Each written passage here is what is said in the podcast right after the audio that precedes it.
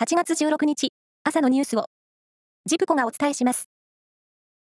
新型コロナウイルスに感染し、自宅で療養している患者は、先週水曜日の時点で、154万4096人となり、4週連続で過去最多となりました。アフガニスタンのイスラム主義組織、タリバンが、およそ20年ぶりに政権を掌握してから1年となった15日、暫定政権は声明を出し、占領から国を解放した偉大な勝利を称えるよう国民に訴えました。また、暫定政権は、アメリカとその同盟国に対するジハードの勝利記念日として、8月15日を祝日に指定しました。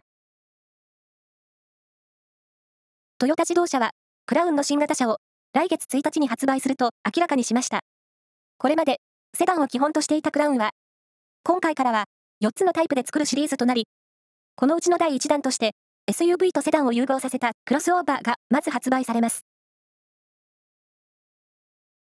ゴルフの全米女子アマチュア選手権は14日、1対1で対戦してスコアを競うマッチプレーの決勝が行われ、17歳の馬場咲選手がカナダの選手を下して優勝を果たしました。日本勢の優勝は、1985年の服部道子さん以来、37年ぶり2人目です。サッカーのスペイン1部リーグ、レアル・ソシエダードに加入した久保建英選手は14日、カディスとの今シーズンの初戦に先発出場して公式戦デビューを果たし、前半24分に初ゴールを決め、チームの勝利に貢献しました。高校野球。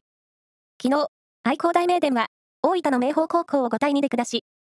夏の全国大会では、41年ぶりに準々決勝に進みました。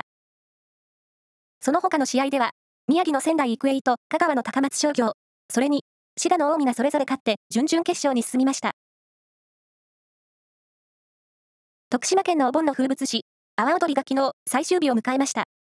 新型コロナウイルスの流行で中止や短縮が続いていましたが、3年ぶりに熱気に包まれた4日間となり、締めくくりの総踊りには1000人以上が参加しました。以上です。